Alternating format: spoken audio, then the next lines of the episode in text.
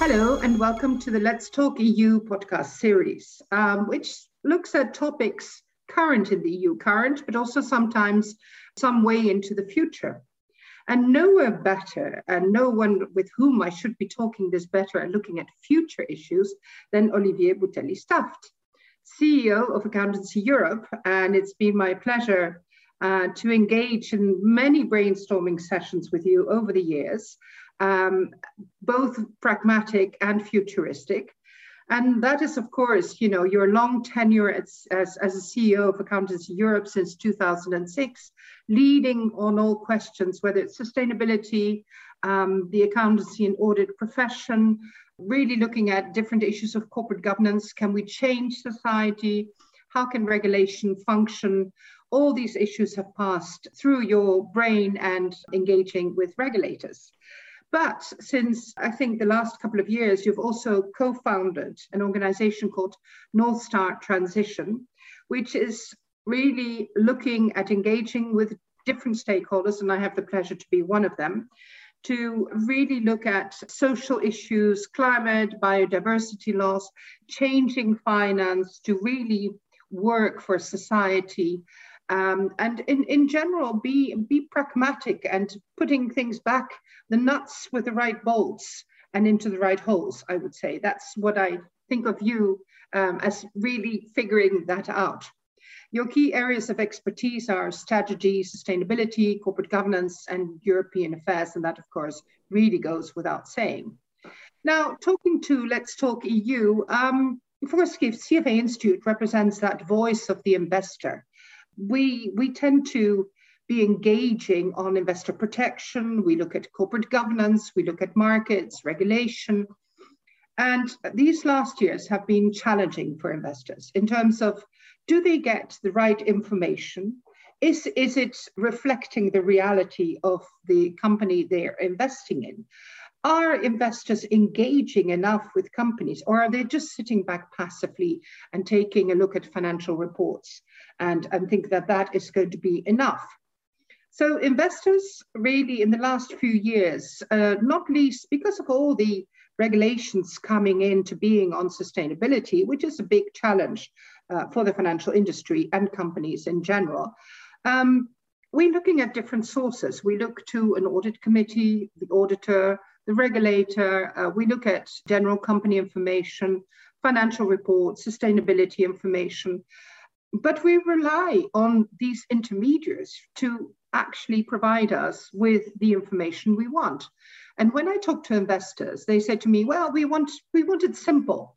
We don't want, you know, many different forms of reports. We want one report that reflects accurately the state of the company and where, where the risks and, and, and possibilities lie.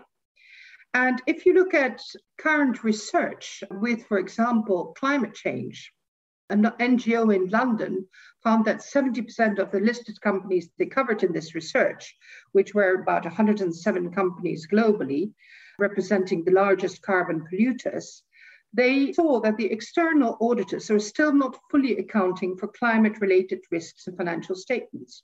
It is complex. It's a very complex world. So, in recent years, of course, and I, I went into it a little bit before, regulation has come about challenging companies, challenging auditors, challenging regulators, boards, to provide that correct information that investors need. The Wirecard uh, scandal was a lesson both for regulators, for auditors, for companies, for investors. How, uh, how can we take that lesson on board? And it was unusual, Olivier, in that the Wirecard scandal was actually mentioned in Capital Markets Union Action Plan Point 2, which is a highly unusual occasion for the EU Commission to refer to it. But I think it was a lesson to be learned. Let aside the, the, the scandal, I think it really is what does that show us that we need in terms of reform to strengthen corporate governance and audit rules across Europe? And I think you are really ideally placed to, to comment on, on that. Thank you very much, Josina, uh, for your kind introduction. And I suppose that if I had to introduce you for a podcast, I would say pretty similar things, actually.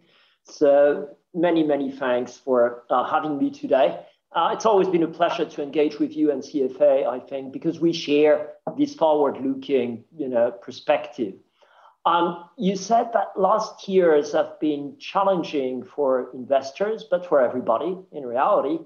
And I'll tell you, my view is that the forthcoming years will be even more challenging. And you mentioned the importance of sustainability, uh, both on my personal agenda, but also for all of us, I think, here.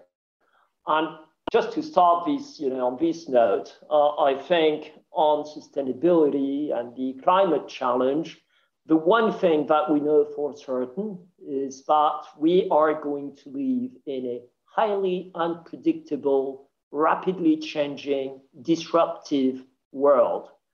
And interestingly, as if this was not going to be enough, we're adding, you know, huge new challenges of a geostrategic nature that interestingly also are bound through energy to uh, the sustainability challenge. And all that is going to add up to create a world in which we can't predict anymore and in which we need to be ready, I think, for anything.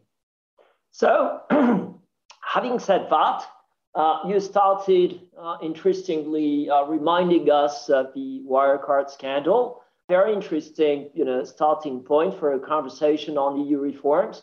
We don't yet have something on the table, but we have a lot of thoughts, okay? Um, you've seen the consultation that the European Commission issued uh, recently to uh, look at these issues. And, and I think, and I share I think, with uh, you and with the Commission approach, the importance of taking a holistic, systemic perspective on the matter. So I think you're very, very right in mentioning management, the board, the audit committee of the board, the auditors, and we at Accountancy Europe have been working, you know, quite intensively and for a long time on how the role of the auditor needs to evolve, how we need to do more, and what more we need to do to not only discharge our duties toward investors, but toward society at large, I think. And what I think is also interesting is that the European Commission, as well as you and me, I'm sure, have not forgotten regulators and supervisors because you know, in all honesty, we can dream of whatever reform we want. It will not work unless each of these elements that we've mentioned is actually changing. And if I would be, you know, if I would want to be a little bit challenging, I would say that investors need to change as well. Because at the root cause, I think, of, you know, uh, the Wirecard uh, issue, and interestingly, also to my view, at the root cause of the sustainability challenge, we find one thing. And this one thing is called greed. And I think uh, we, we are going to uh, have to learn to live in a world where greed can't be the driving factor anymore. We're on the verge of having exhausted natural resources. We have totally disrupted climate, but also offer conditions that make this planet livable. And I think if we want to continue having you know, a planet on which we live, we're going to have to change all that in a very, very short time frame. So for investors, that is also going to mean change. And that means that, to my view, they will have to take a very different perspective on return on investment. It can't be all about money anymore. These days are gone. We don't see it. We don't want to see it, but they're gone already without letting us know. We're just lagging behind, I think. So I'm going to go back to the Middle Ages. In the Middle Ages, in Middle Ages kings didn't hesitate to start building cathedrals, which they fully well knew they wouldn't see the glory of. It might have taken 200, and some in some cases it took more than 200 years mm-hmm. to build a cathedral. And nowadays, when we look around us in the European Quarter in Brussels, we build buildings that may last 10 years, 15 years. And so I, I do entirely agree with you. Greed is at the heart of many of the issues that have come up not least since the financial crisis, but also before then. And greed affects everybody who is a stakeholder in that financial industry, in that economy. And that we do need to look longer term uh, is absolutely essential. But I would say, and you, you mentioned it, we have this one planet and we are, um, it's a finite world. And I think we always were focused on the fact that it wasn't finite. We were always growing. GDP always had to grow. Well, I think we're not in a growth scenario anymore. We're in a hopefully conservation at the very best. And that is a big challenge. So, investing in and using savings of retail investors and representing retail investors into more sustainable investment, into companies that have to show they practice what they preach. And I think this is one of the big issue for boards and for anybody who is who is working with boards, but also sort of the audit, the accountants, is to really show what is the reality and not to shy away from uh, showing negative issues because ultimately the more honest we are the more we're going to help build that sustainable world. So do you think that companies are changing in terms of feeling that responsibility or is it still very much sort of let's let's greenwash a little bit what we have and that is enough? Where, where do you think we are well, I, first of all, I, I can't refrain from reacting to a reference to cathedrals, actually. Uh, you might remember not, not very long ago, one of the cathedrals in Paris burned.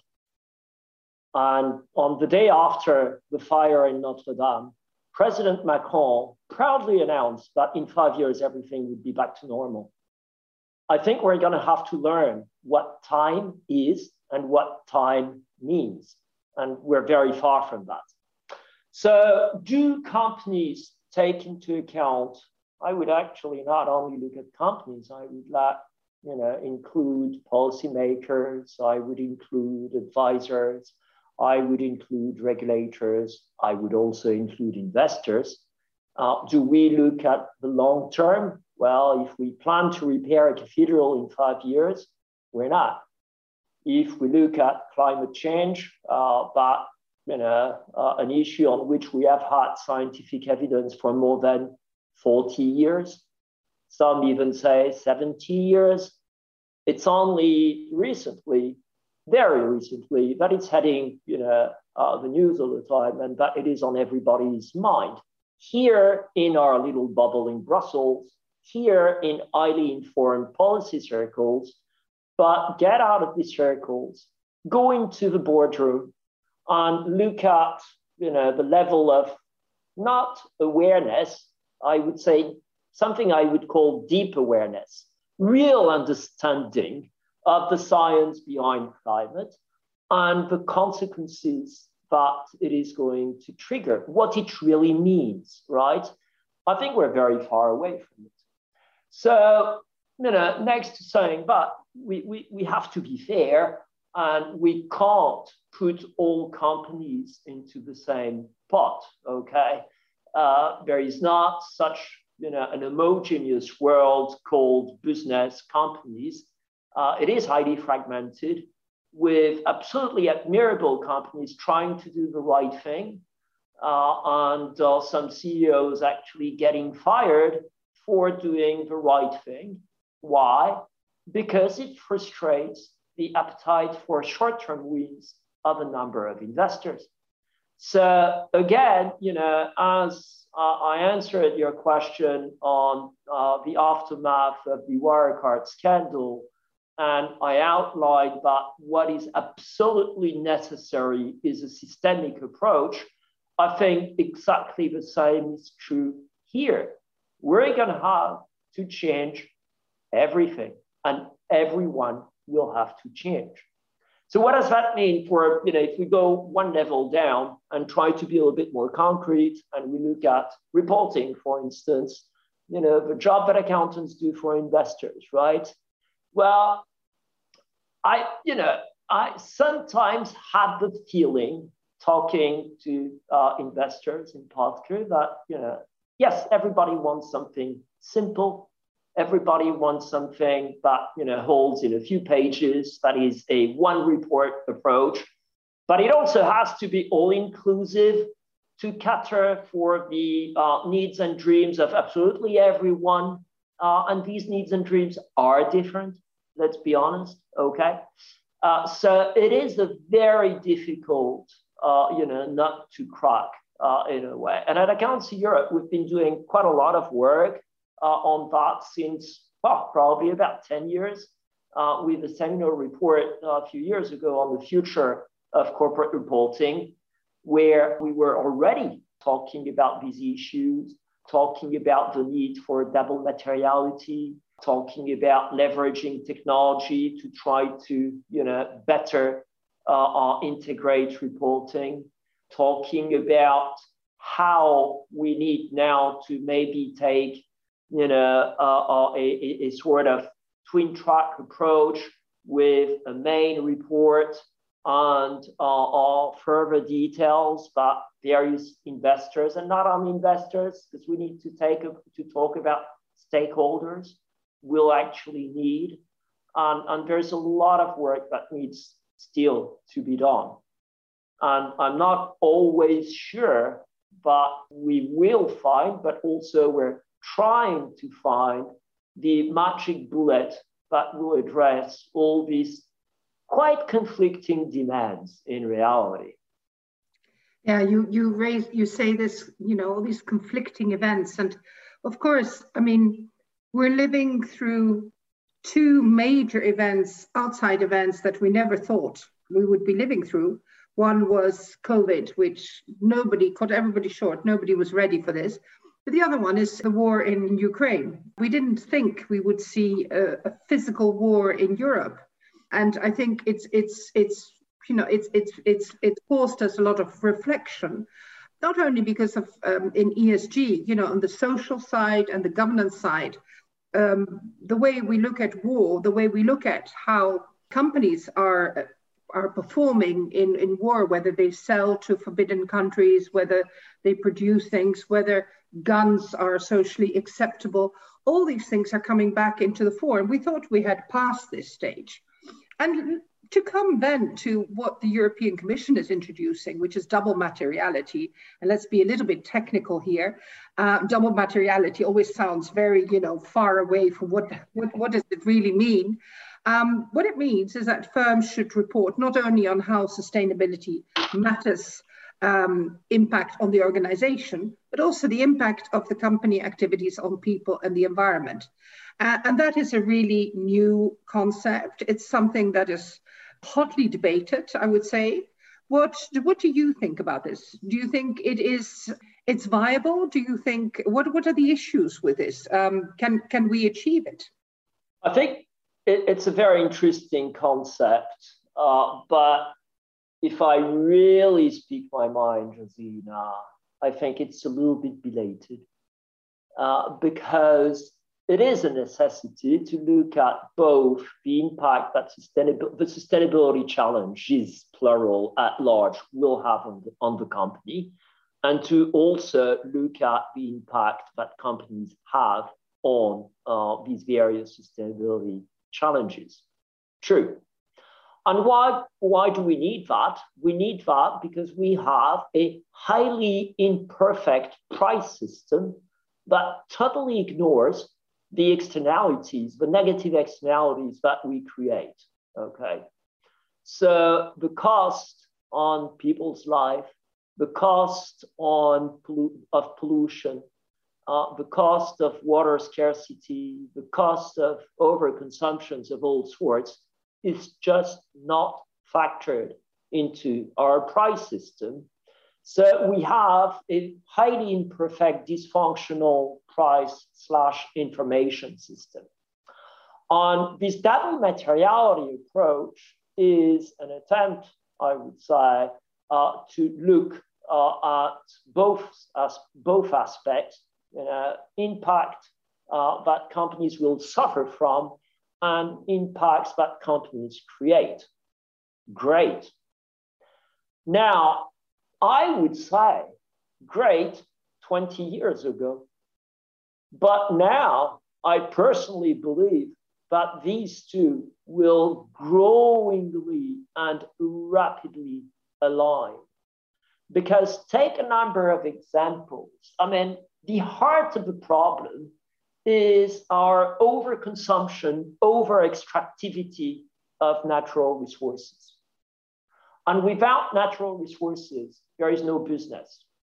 There is no such thing as you know, a service sector, an IT sector, an advisory sector that is disconnected from industry and extractivity. This is an entire system that we have to look at. And while there is much debate right now triggered uh, by the war in Ukraine that you referred to, uh, and, and, I think we all need to think about these people suffering under bombs right now, uh, you know, in the 21st century. But I think it is triggering very interesting reactions on oil and gas, right? Because if you look at that in even in a short historical period, oil and gas have never before been as subsidized as they are today. Was that the answer that we were expecting? I don't know. I don't know. Okay. And while there is continued focus on oil and gas, I think we're totally forgetting with this focus on climate and oil and gas, we're, we're totally ignoring you know, equally big, defining, and vital challenges on other natural resources. Think about, you know, things like very basic things like, you know, copper, for instance. We're not going to have this interview without copper, and we are gradually running out of copper. And I could go on for another hour if you'd like, looking at other resources than oil and gas that we're running out of. Agreed. And I think that comes back to the idea that we we have to measure the fact that we live in a finite world and growth is just you know we, we have to look at different things than growth um, so i'm i'm going if, um, yes. if i can just bring these back to double materiality okay uh, i think the point i'm trying to make here or to illustrate here is that you know financial and sustainability material will inevitably merge and merge very rapidly because of the impact we're having on natural resources, which will you know, very quickly have financial uh, impacts on companies. Yes, I, I, I, quite, I quite agree. So in that, in that hugely challenging world, um, what should be the role of the board of directors? Um, what new duties and responsibilities should the board have towards investors, of course, which I represent? Well, I was going to say it depends, right? Uh, uh, and, and, I find it quite interesting how people still, you know, uh, uh look at this "it depends" answer in optimistic or pessimistic terms.